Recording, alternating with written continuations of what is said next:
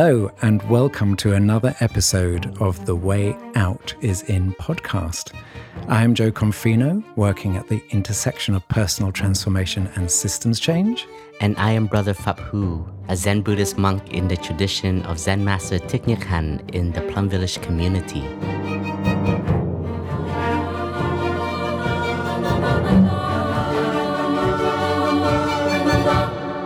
The way out is in.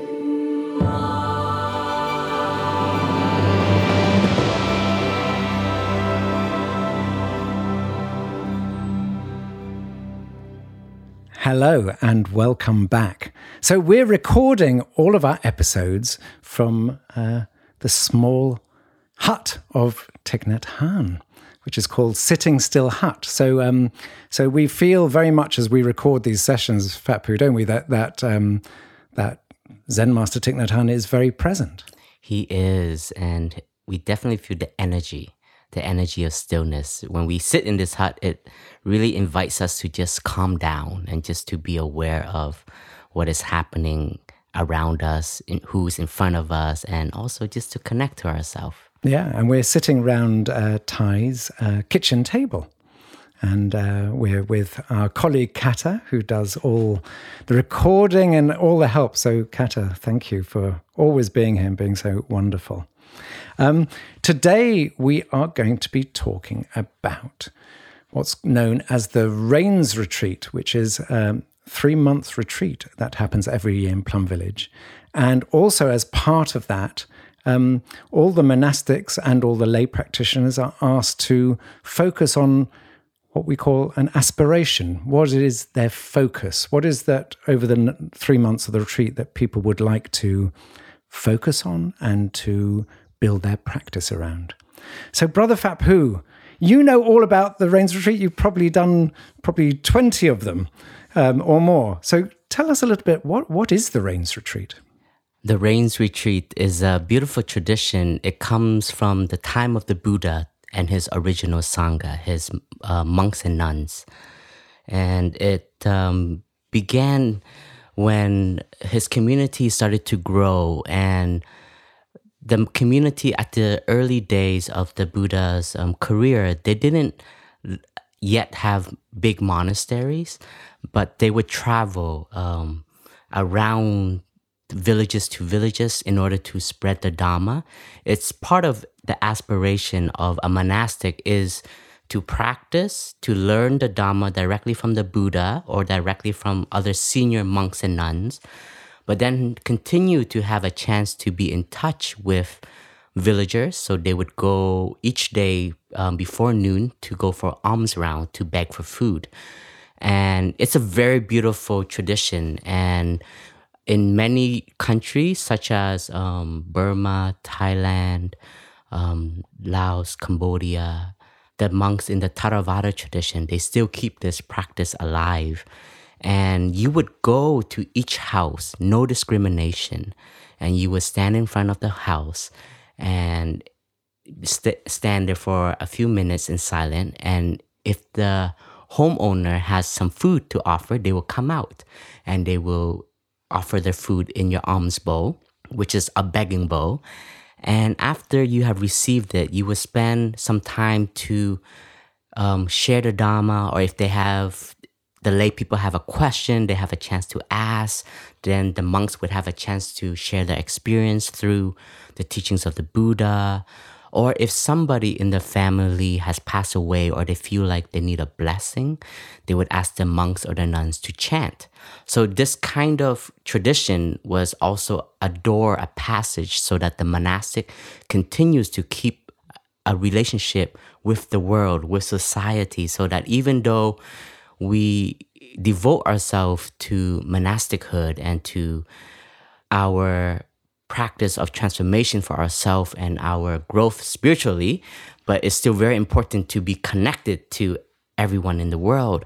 And so each day the monastic would do this and they would travel from village to village and in the evening they would um, sleep in a forest under um, a trunk of a tree or w- whatever conditions that is around. But um, when the community started to grow in larger number, and they had to grow in bigger groups, especially during the rainy season. The downpour of the rain was heavy and made traveling much more difficult. And monks and nuns can get become um, easily ill because of the weather. And they also started to notice that when the rain started to really uh, fall down heavily, all of the insect, the frogs, the fishes, like everything from the from the paddies, from the rice paddies, they would manifest. So then they realized by walking through these fields, because back in the day they didn't have like all of these roads like we do today. Suddenly they realized they would be stepping on a lot of living beings. So it was also a chance of the practice of compassion to not crush these living beings. So the Buddha decided that for three months during the rainy season, the monastic community would all gather at a selected place. And later on, monasteries were developed and built thanks to the lay practitioners who became lay disciples of the Buddha and the community. They would help create um, these monasteries for the monks and the nuns. So they would all gather and spend time together and they wouldn't have to travel so far and so much and they wouldn't have to destroy rice paddies or um, step on living beings um, just because of the conditions of nature. So that was the origin of the of the tradition but what it also allowed for the monastic and for the buddha was a chance to deepen the practice so the Buddha then had the chance to stay within within a boundary, a location for three whole months. That allowed the Buddha to offer many deep teachings, a continuous teaching, and it allowed younger monks to take refuge in more senior monastic to be trained and to be guided and just to be around the presence to take in their their spiritual energy, their peace, and their stillness. And this tradition has continued through um, all of the Buddhist um, monastic communities. And in Plum Village, we still maintain it. And it is a retreat that our teacher emphasizes a lot on deepening our practice and deepening our studies, as well as just to learn to be still and originally, it is, um, in principle, just for the monastic community. But our teacher has opened the Rains Retreat from even before I came, it was all lay friends were always welcome. But in our community, our teacher would also have a chance to go deeper into his teachings and um, translating new sutra. I would have a chance to um, share them through his Dhamma talk, and we all have a chance to learn together with the teacher and the students. Yeah, and um, so my wife and I have come for the last before we moved next door to Plum Village. We we came every for every year for fourteen years during this time, and um, I think the reason we came was was exactly what you're saying. It was. It, it's also like the season. It's sort of heading towards autumn, winter, and it's about when when nature starts to slow down. And it was always our experience that that it was lovely to come here during this quiet, reflective period where where the energy in a sense was coming back to the center and and and you know seeing how busy the monastics are as you say you you go to retreats all over the world and this is a chance as you say to deepen your practice and and also interesting that it's a tradition that's been going for 2,600 years, but is still very, very relevant.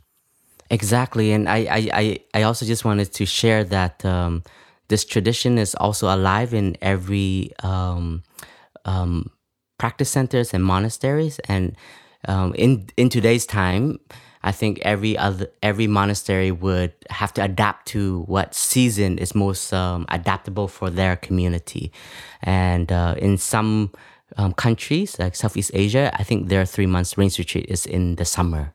And for us, we at one stage it was in the winter, but then we moved it to the autumn. Yeah. So um, at the opening ceremony, Brother Phap as as the abbot of uh, the Upper Hamlet Monastery of the monks, you sort of read out a sort of um, a wish for the community and about you know what this rains retreat could be, but also about your own personal aspiration. And um, as I was saying a bit earlier, I think one of the wonderful things about the rains retreat is saying, well, if you've got three months, rather than fritter away even if you're being contemplative, if if you have, don't have a sense of direction of where you want to do, where you want to go, then it the time can easily run run away, even if you're going slowly without accomplishing much. But um, this idea of having an aspiration, a focus, saying actually, what is it? What is most in my heart at the moment? Where do I feel I most need to go? Where can I deepen my practice? Is a chance to really deepen in a in a particular direction. So I'm just wondering whether uh, you read out a, a, a, sort of your, in a sense your message to the community, and I, it would be lovely actually if you could just read it out, and then we can maybe discuss your own personal aspiration. I would love to, but before that, I wanted to share about. Um, the ceremony on the mm. first day of the rains retreat because this is how this message um, becomes alive.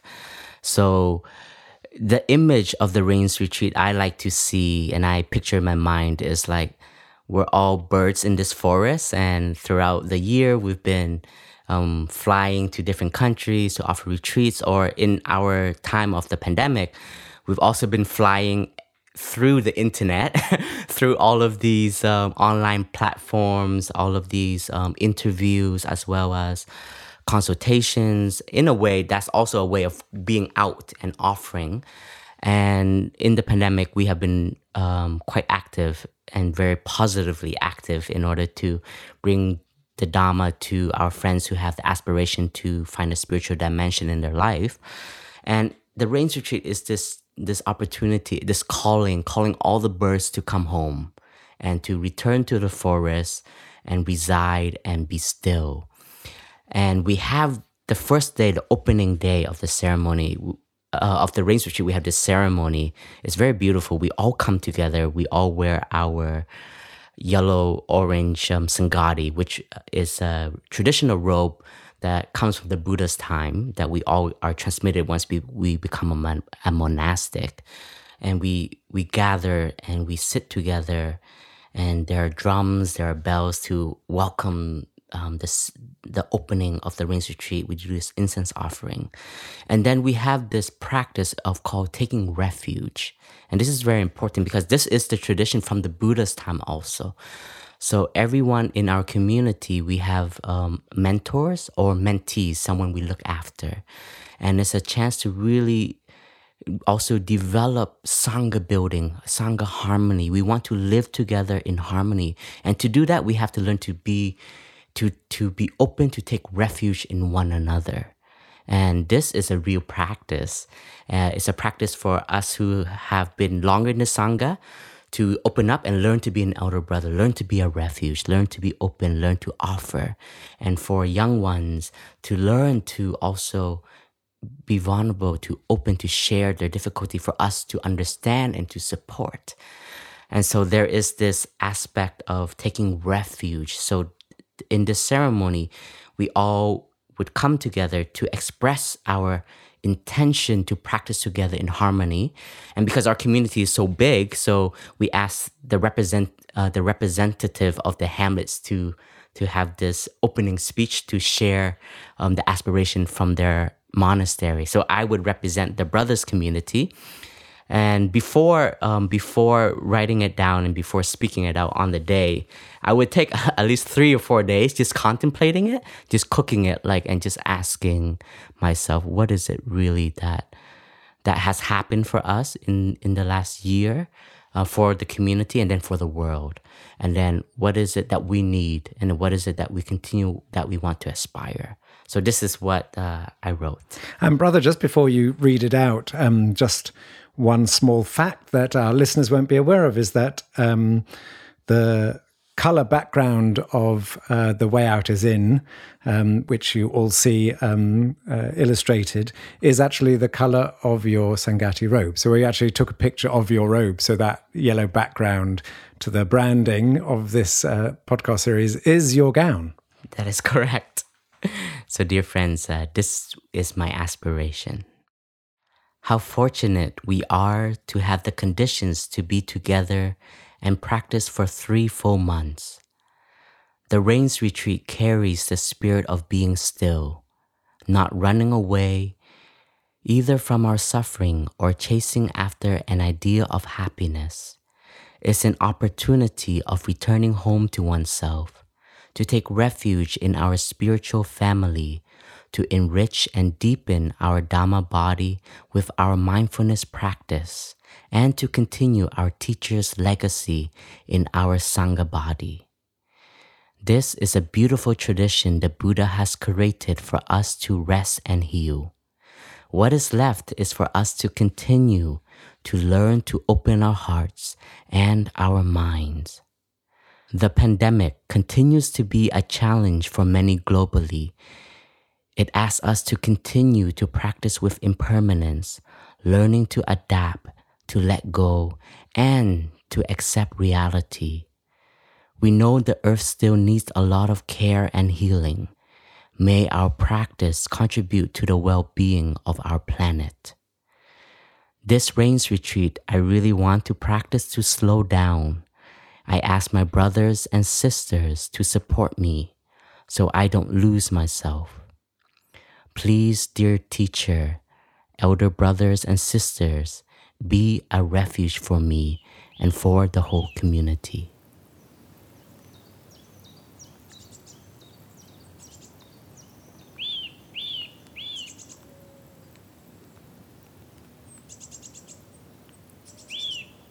Wow, thank you, brother. Before you talk about your you talk about your aspiration of wanting to slow down, so we'll come to that in a minute. But but you talked about being still, and one of the things that I feel about sort of modern civilization is that we've completely lost our connection to the seasons.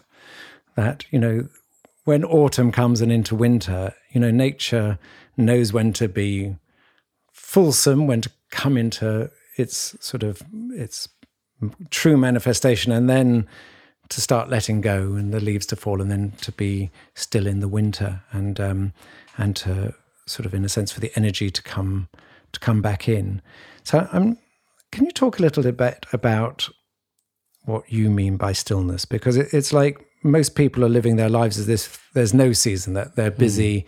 every day of the year that there's no period where it's a chance to sort of just slow down.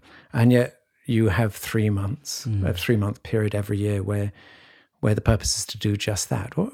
Talk about what it is to be still. I, I see in my practice, um, stillness is an ingredient uh, for peace. I, I I definitely see when peace can manifest is when there is stillness inside of me. And just like you have shared, like it's so easy to be busy nowadays, and it's so easy to be stimulated um, through um, the devices, through noise, through um, activities. And um, if we are not skillful, we will get caught in this cycle of busyness and even for us monastic, because we are a part of the world, so all of this noise from outside also finds a way into the monastery. And the practice of stillness, it also helps us to look deeply. The image that um, we have in one of our songs, breathing in, breathing out, I am um, blooming like a flower, solid as a mountain, fresh as a dew and water reflecting, right? So this it, it gives this image of a lake. When the lake becomes still, it has a chance to be a mirror for for it to reflect reality, what is happening in the here and now, for it to really manifest.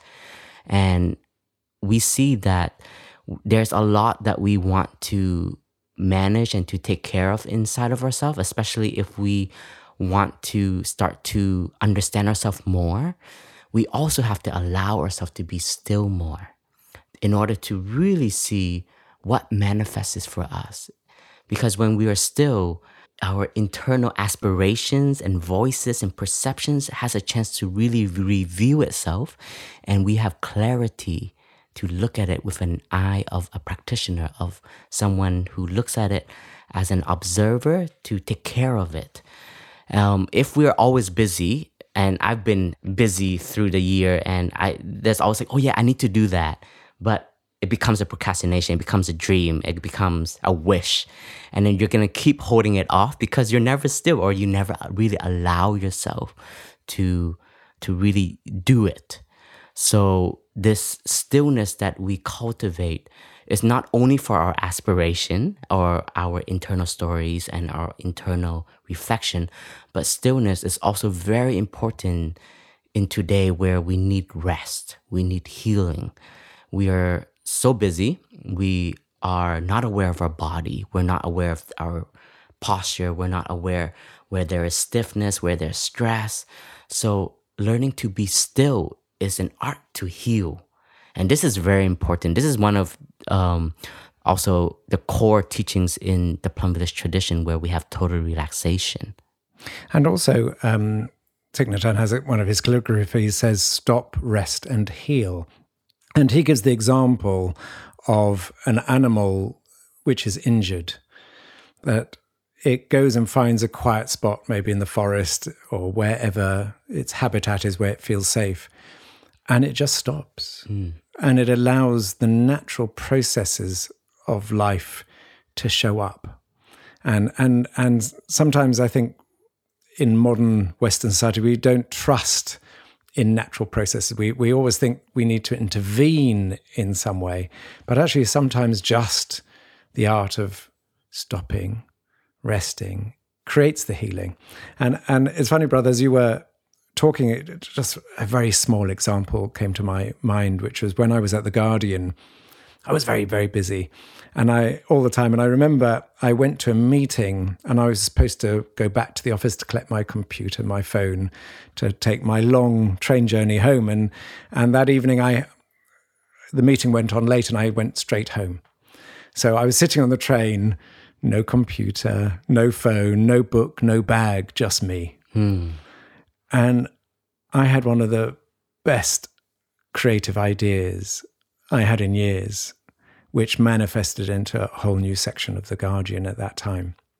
And if I'd had my phone, if I'd had my computer, if I'd had a book, I would have filled that time.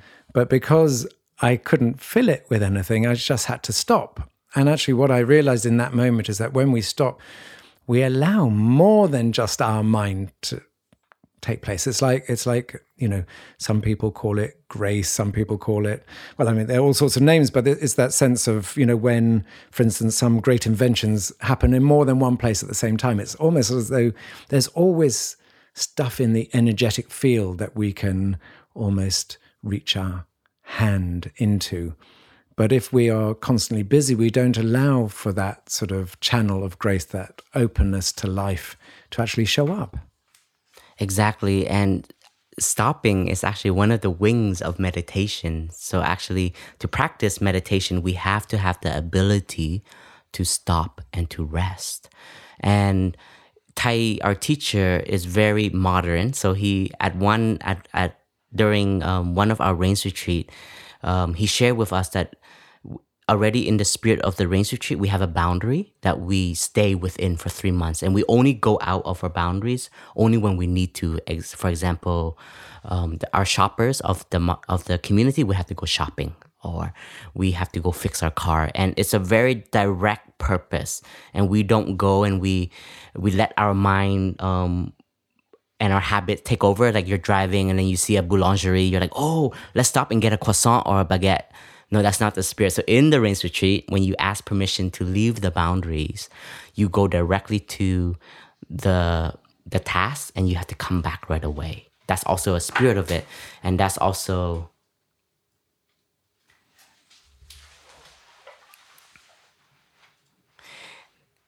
Dear friends, you just listened to some nuts falling from our trees.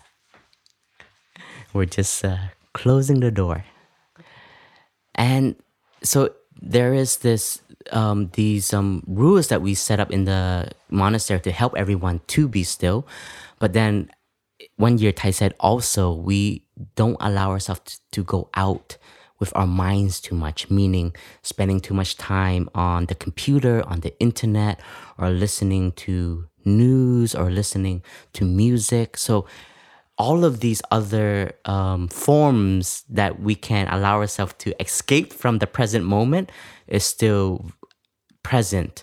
And we there is a commitment. There's a real commitment that we have to make or else our habits will take over. So, brother, I have an admission to make because our house is about a hundred meters outside the boundary, and um, and you know normally on occasion the monastics or some monastics will come and visit us for you know a nice cappuccino or latte or pancakes or whatever, and um, so I w- so I was thinking that. Um, given we're just outside the boundary, that when the wind is blowing in a particular way, I will I will make lots of fresh coffee, and the smell of it will cross float across the boundary, and I can see if I can if I can sort of get some of the monastics to sort of cross the line. Sure, So, and um, I'll and I'll have binoculars, and I'll just be looking through to see which brown robes and bald head are crawling to your house. Or we could, or we could, or I could photograph them and then send you the photos. We could, we could, we could. It's like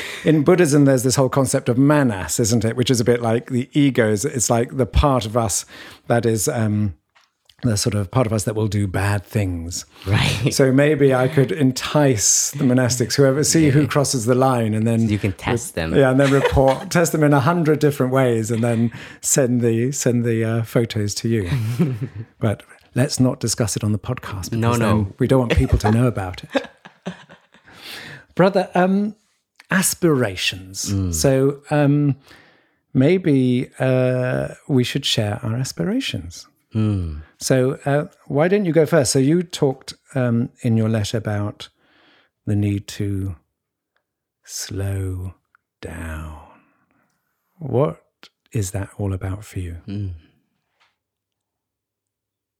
I see for myself that I have started to um, bypass a lot of the basic practice because I feel like I've been a monk for 20 years now.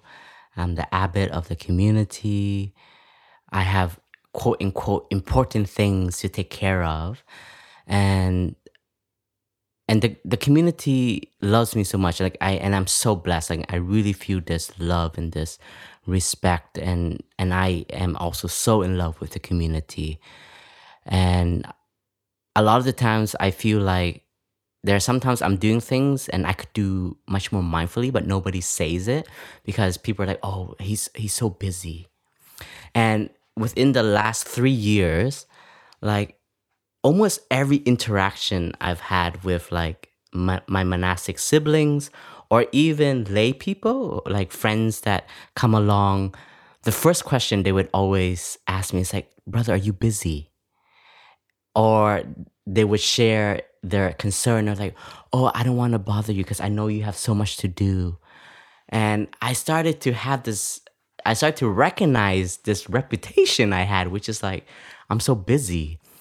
And i'm and i i asked myself like am i that busy? And am i really giving up this energy that i'm not present enough for people i'm always present for meetings. I'm always present for tasks. I'm always present when it's a role that i need to um to offer.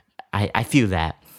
But then am I not present for just being, just being a monk, just being a brother, being a friend? So one day in Upper Hamlet, I was just walking from my office to my room, which is I don't know how far it is, but uh, it's it's a good distance. And the spirit in our monasteries, wh- wh- whatever we walk, whenever we walk, we walk in the spirit of walking meditation. Walk just to walk and do it with ease. And I started to recognize I didn't enjoy walking as much. I am always trying to get to the destination in order to rest or in order to do or in order to practice. So I started to see this habit or this voice inside of me it's just saying, just do. You there's things for you to do. Today you're gonna do this, you're gonna do that.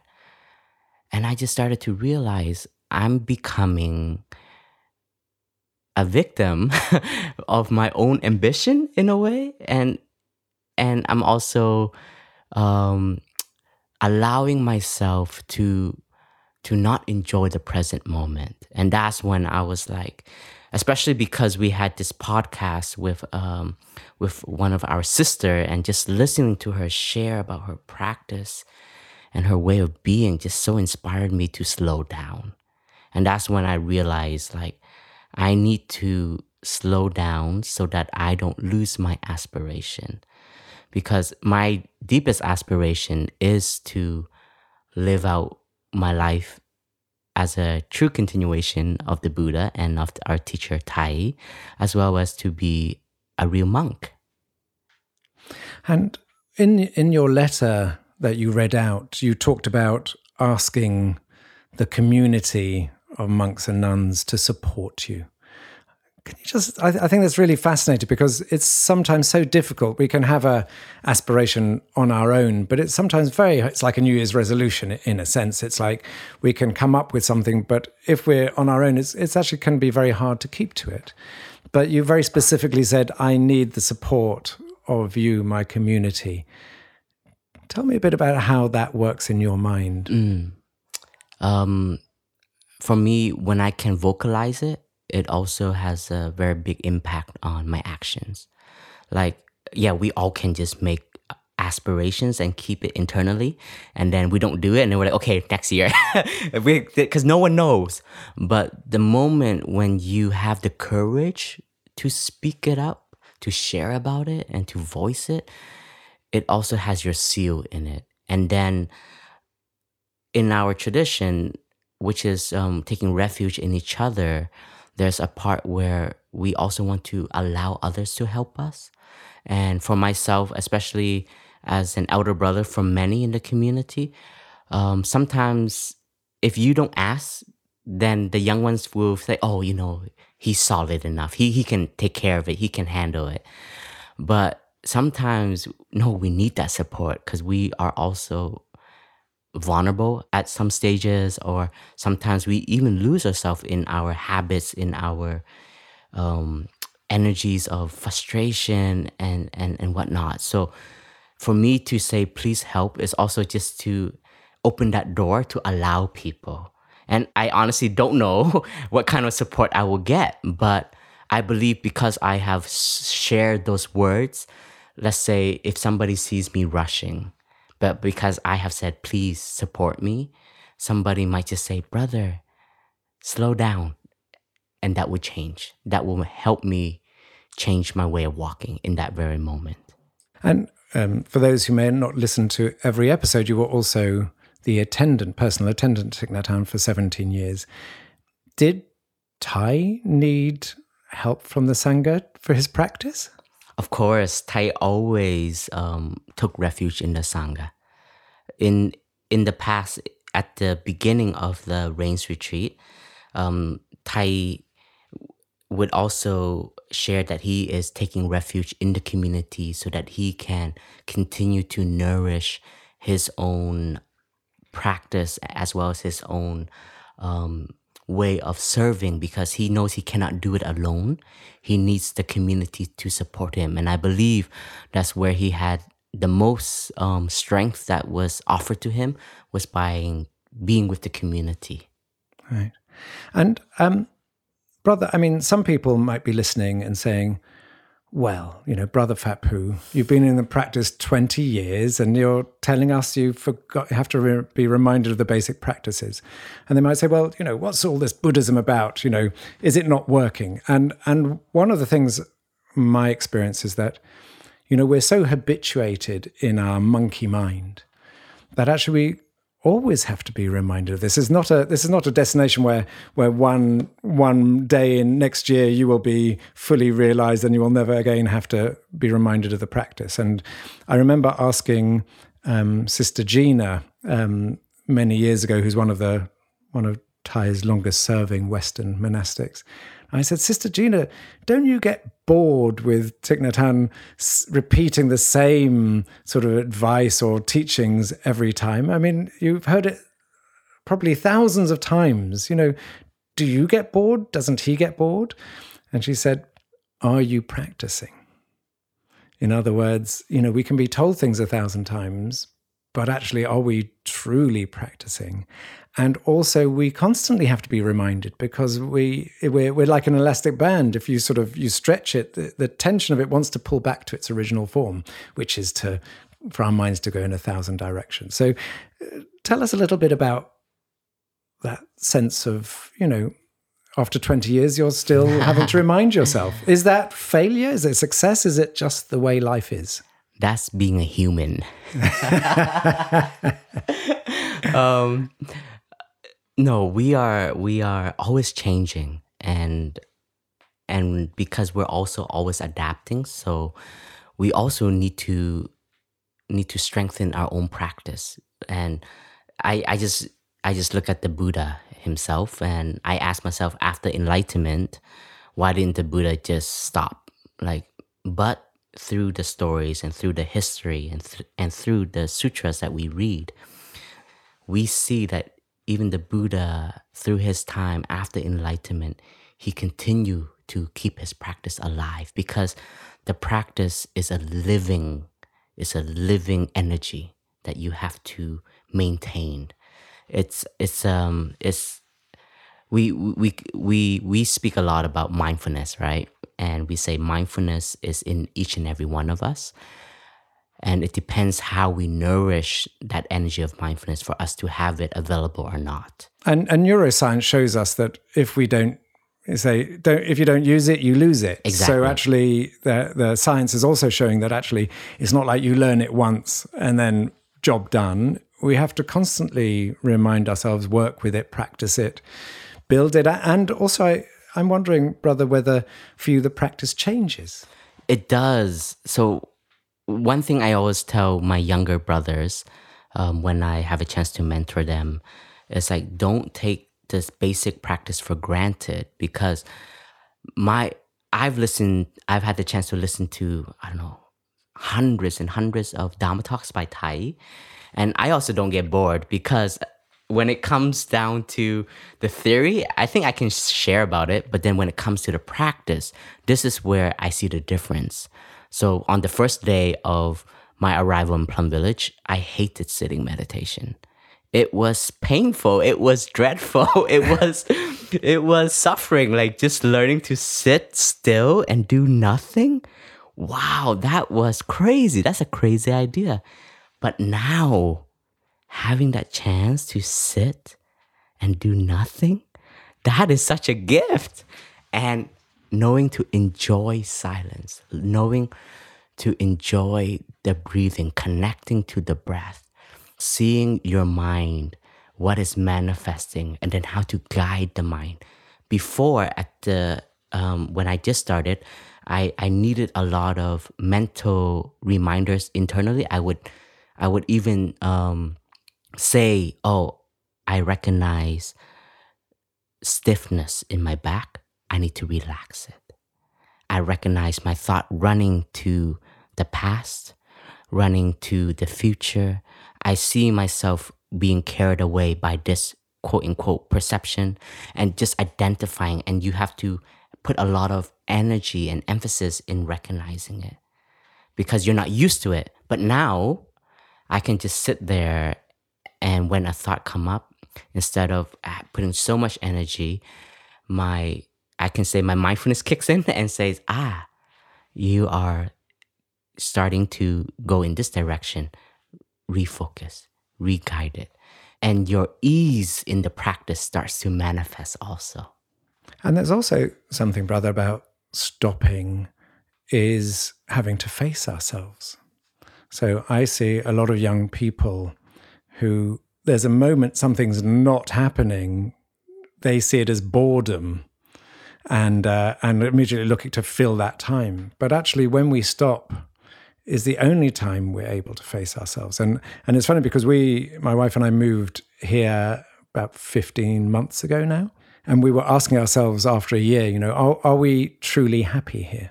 And you know, and in some ways, we we have all the conditions. We have a nice home. We're next to the community we love. We're able to we've been able to practice through the pandemic with uh, with the monastics, etc., etc. But there, there, but there was something in both in the back of our minds that wasn't fully happy. And I, I was sort of ruminating on this. And then one morning I sort of got it. So the reason we're not happy is because, you know, we've moved from New York, center of New York, busy job, busy life, full of exciting baubles and exciting life. And my wife's an artist and exhibiting and all, all those sort of things. And suddenly we've had to stop. We're in the middle of nowhere in a house with a small village, sort of 10 minutes drive away, stuck quote unquote, in this house. And so the reason I was not feeling completely happy was actually not because I wasn't completely happy, but I was creating the conditions to feel where I wasn't completely happy and actually have to face more of myself. And Jo, what what is your aspiration for these three months? Oh well, brother. Um, so I was sitting in the opening ceremony, and I suddenly thought, oh, I forgot to think about my aspiration. so actually, it came to me there and then in a very sort of powerful visualization. And um, the best way to explain it, let, let, let me have a go. So um, when I when I was young, sort of young, early teenager, young child to early teens, I sort of had no sense of why I was alive. I really felt that I I couldn't work out. I felt I was worthless, that I had nothing to offer, that I life was really confusing to me, and I couldn't really make sense of anything. And um, and my experience of that was I felt I was sitting at the edge of the of an ocean of sadness, and um, and I felt all that sadness was mine. I felt I was sitting at the edge of my ocean of sadness and um, and it was mine alone. And then, sort of later in life, you know, this must be about ooh, uh, 25 years ago, I, I was seeing a um, a therapist stroke coach, and um, I went on this sort of. He took me on this guided visualization, which he didn't. He just created a space in which I went on a journey, and I remember I was um, at the edge of the abyss, and I was clinging to the edge. I didn't want to fall because for me, the abyss was my annihilation. And he suggested I just let go. And I let go and I fell and fell and fell. And um, expecting to sort of hit the ground and just splatter. And that was the end of me. Um, and instead, I sort of landed on my feet in this sort of underground sort of uh, walkway. And I followed this walkway and it opened up into a cavern and to my left, there was a, a pool of water, completely still. And on the other side of the pool was a little bassinet with a baby in it. And, um, and I walked to the bassinet and lifted up the child and realized that the child was myself.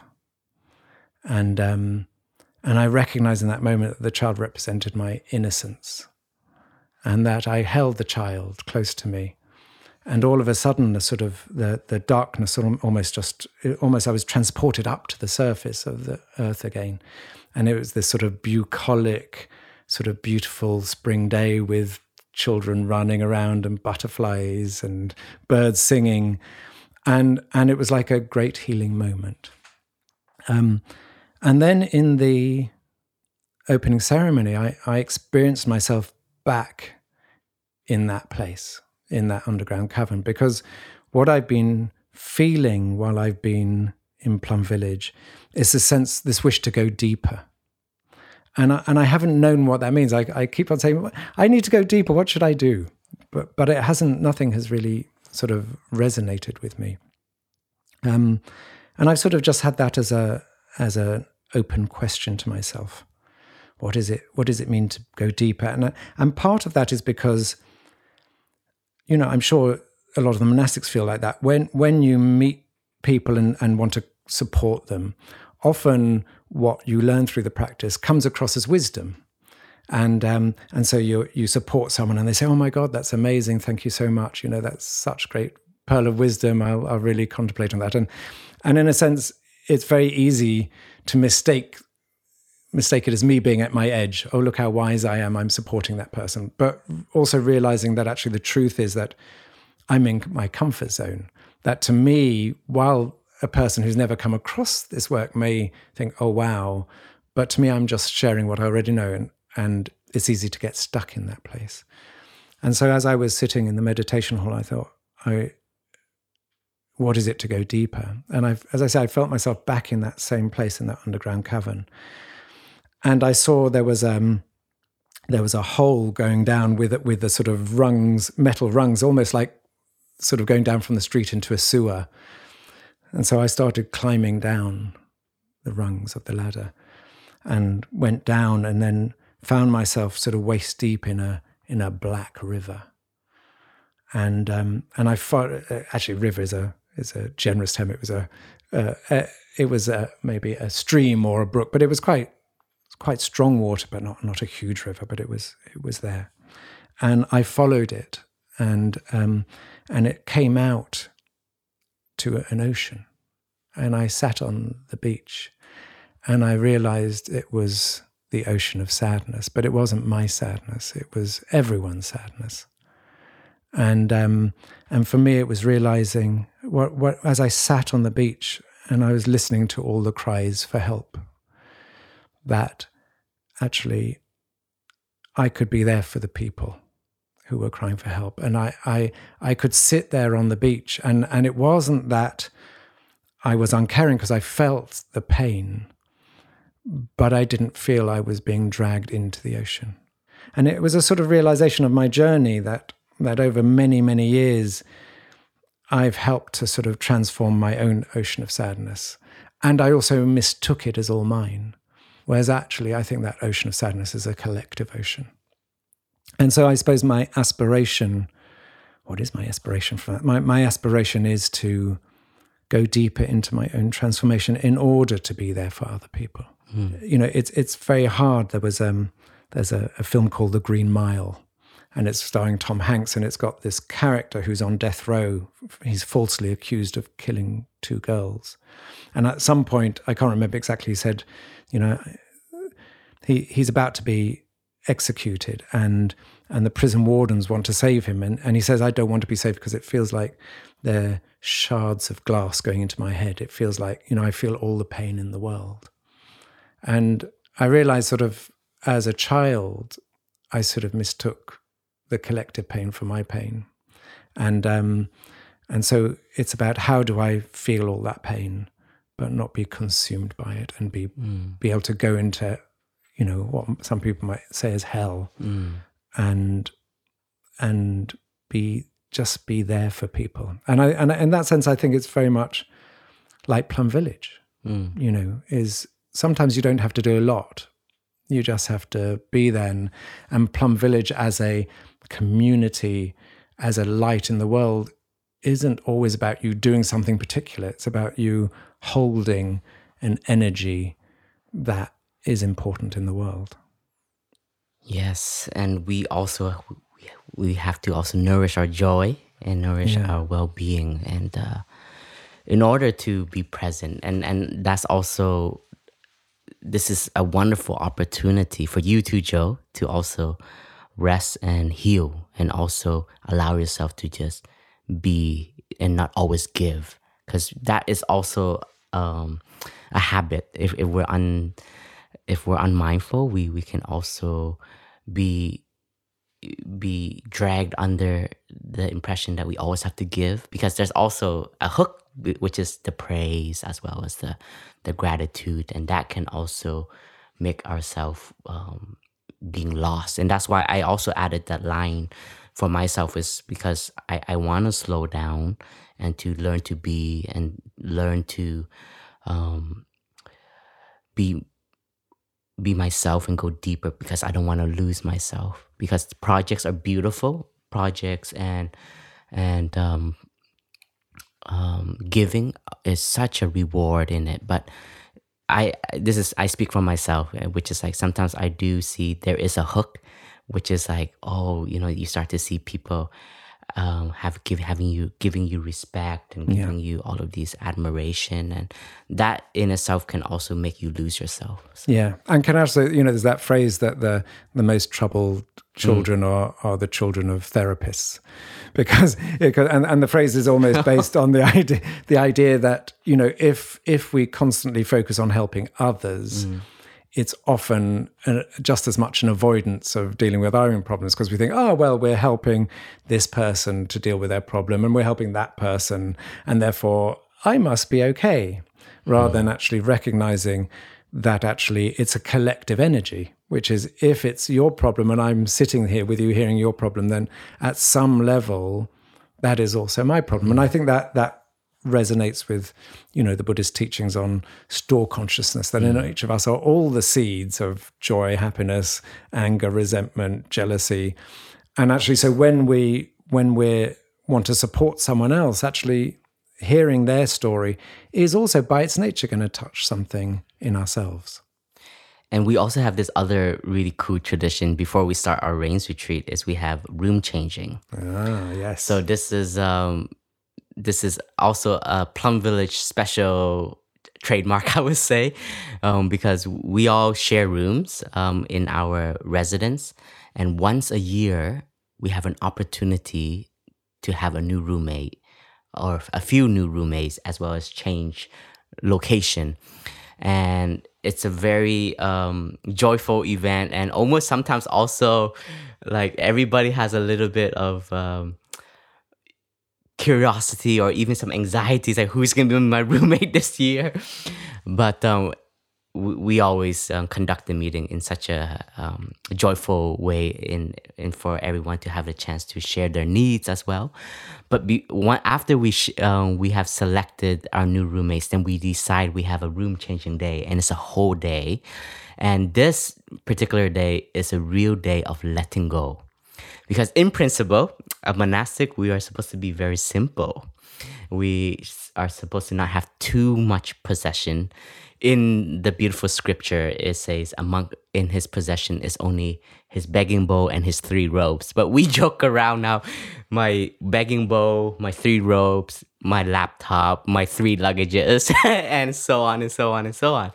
And so once a year it's also this practice of learning to see what we have in our possession and is it really necessary?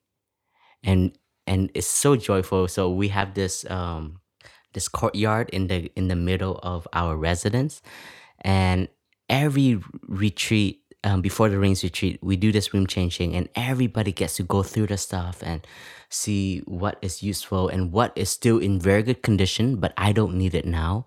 And it might be in somebody else's interest.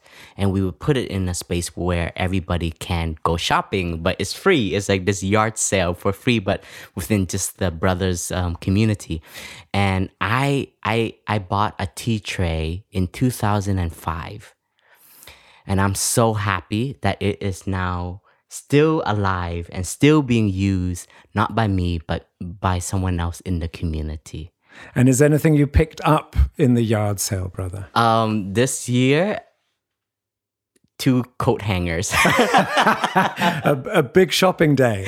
it, it is. And you just realize actually, you don't need to buy so much. Sometimes it's already there.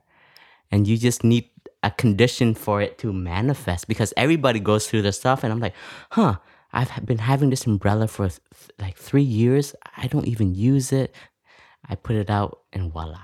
So, brother, as I, as I said at the beginning of this podcast, we're, we're sitting in Thich Nhat very modest wooden hut.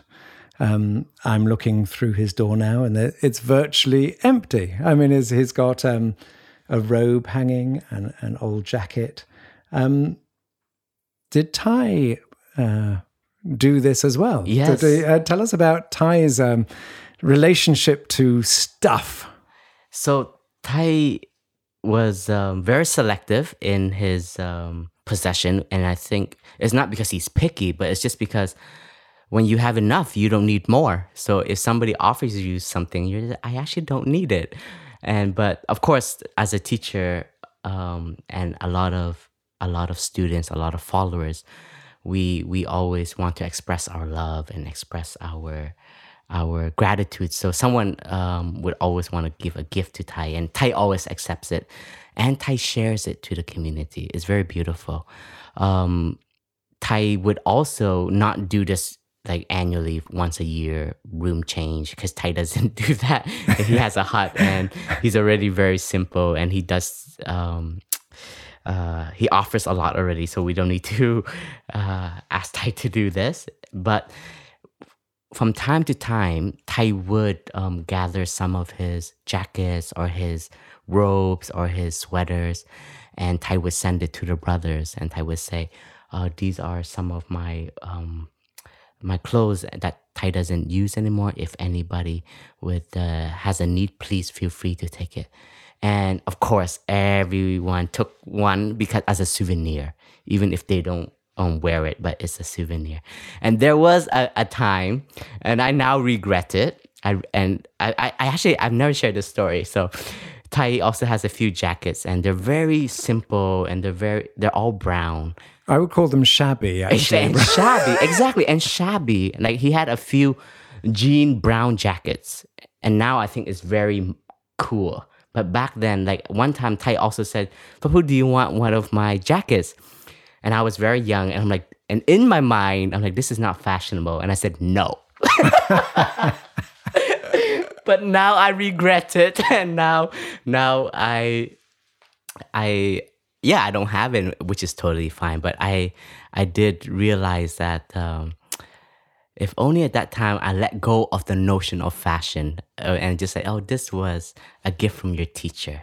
Yeah. So, so just talk about jackets for one moment, brother. Is this? It's the story I was told. Is it true? Which is that every year for fourteen years during the sort of rain stroke winter retreat, I saw Thay always in the same jacket. I don't think he ever changed it. And and what I was told was that when he would go to important events like whether it was the Congress in America or the House of Parliament or the Indian Congress. You know, he, he often met very senior people that that occasionally some of the monastics would offer him a new jacket to smarten him up a bit, and that every time he refused. Is that true? That is true. I I can wit I've witnessed that. So it is true. And what did Thay say? Was he annoyed that you that people were trying to foist these nice jackets on him, or? Um, I think I'm just trying to recollect my memories, but not annoyed, but just kind of like sharing that Thay doesn't need it, and I, I, I think the one giving is more annoyed.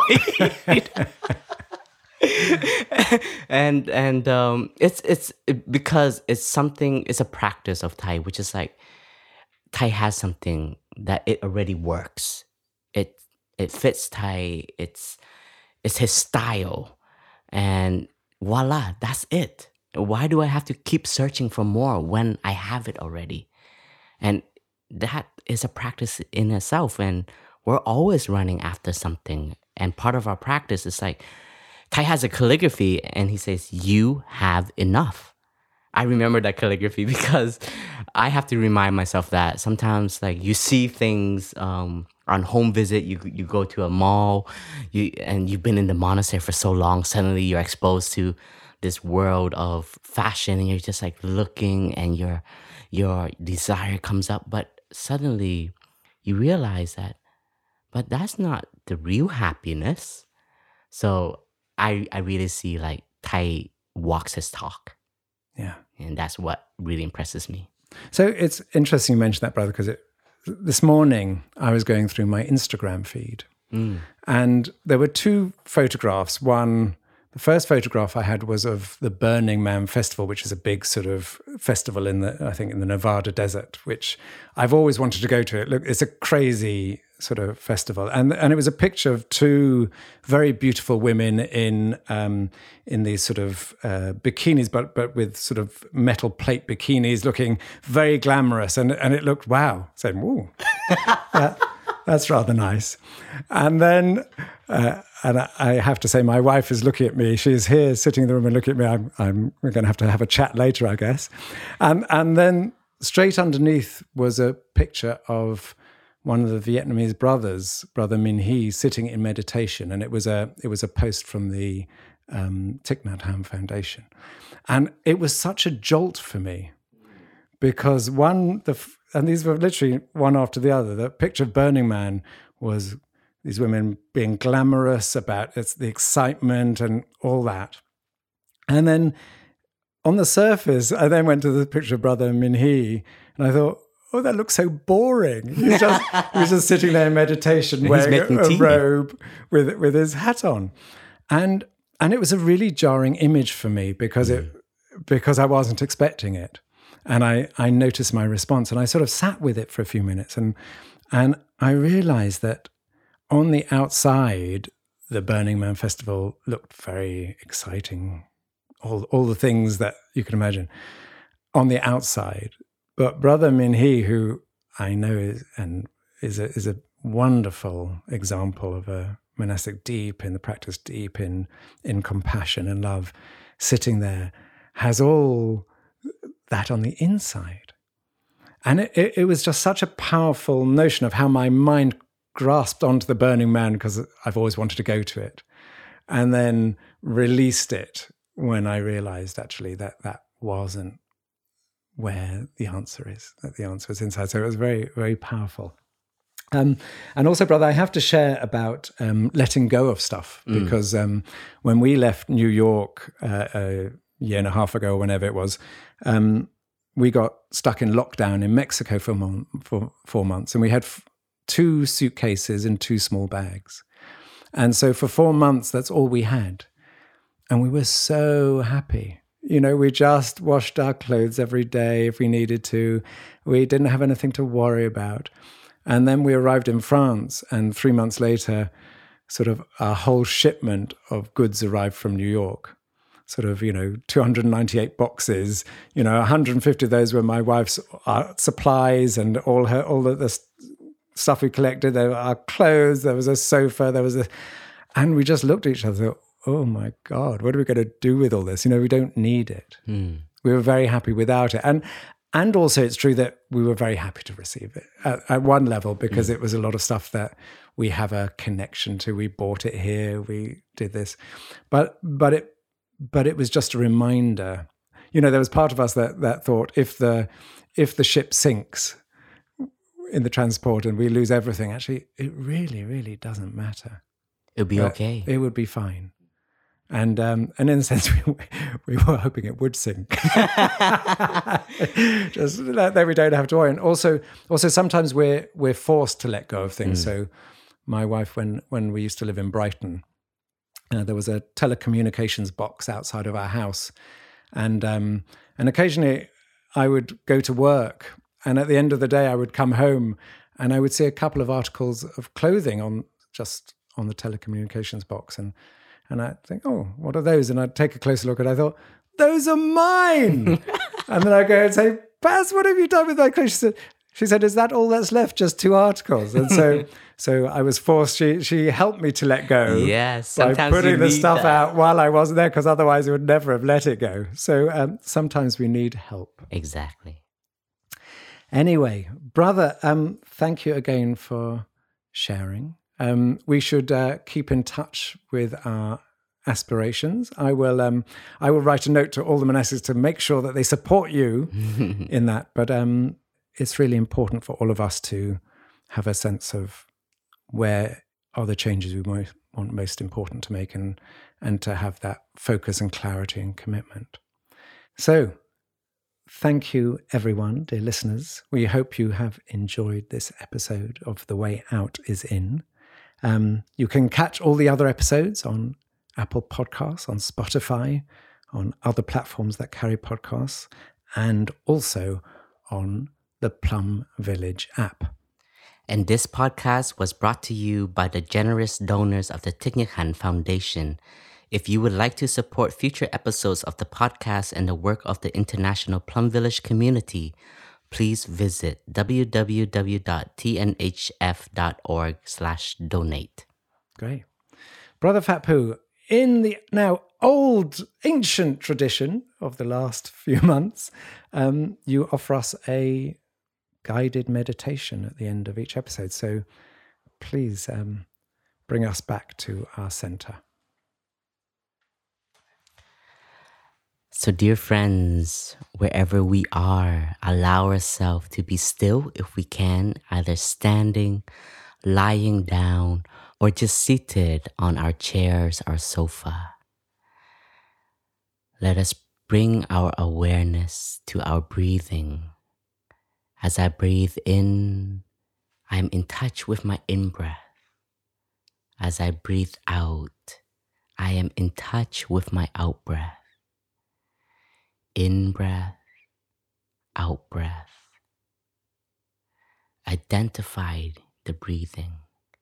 It is already happening. Just allow ourselves to be aware of the breath. As I breathe in, I feel my abdomen rising. As I breathe out, I feel my abdomen falling, my abdomen rising, my abdomen falling.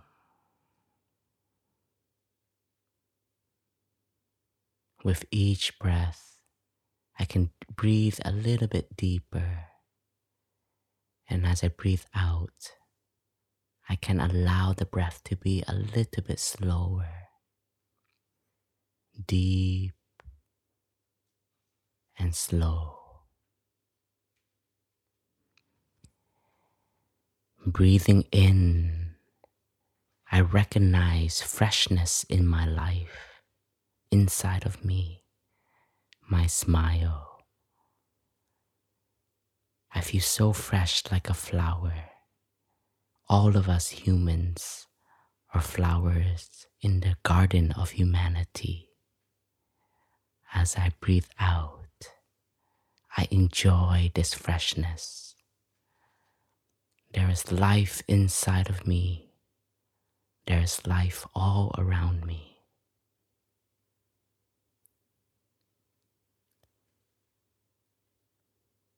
Breathing in, I recognize my stability. Breathing out, I feel solid like a mountain. Stability here is stability to be in the here and the now. I am not being pulled away by my emotions, my feelings, or thoughts of the past or worries of the future. I allow myself to be still solid.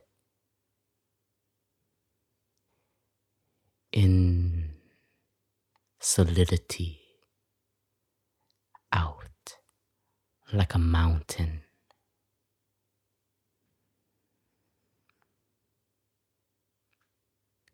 Breathing in,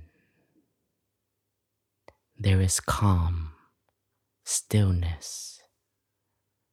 Breathing out, like a clear lake, reflecting everything that is.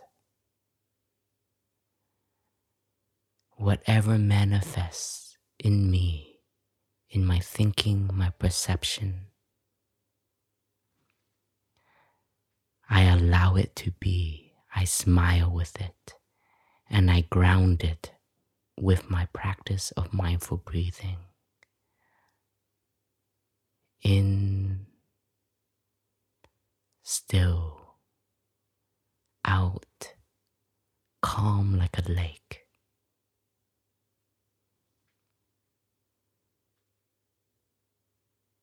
Breathing in,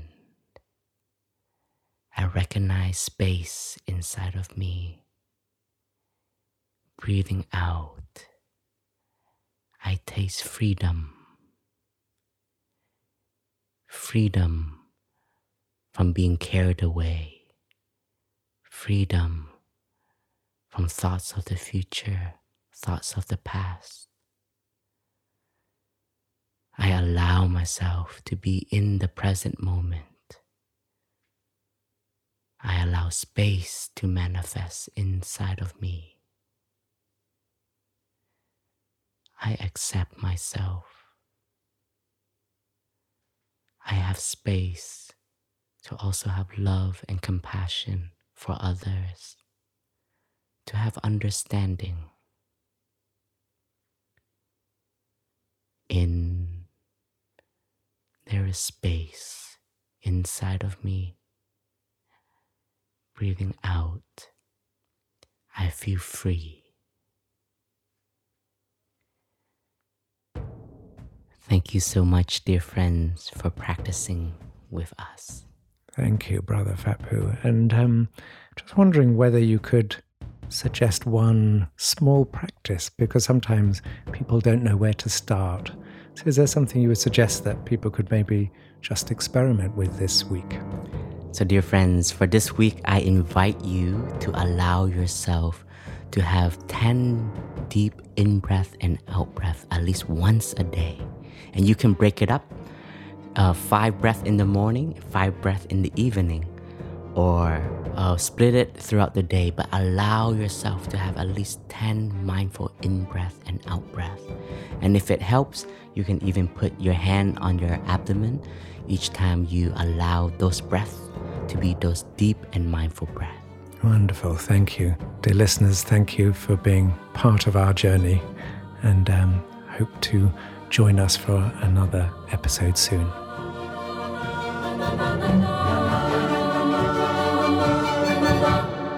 The way out is in.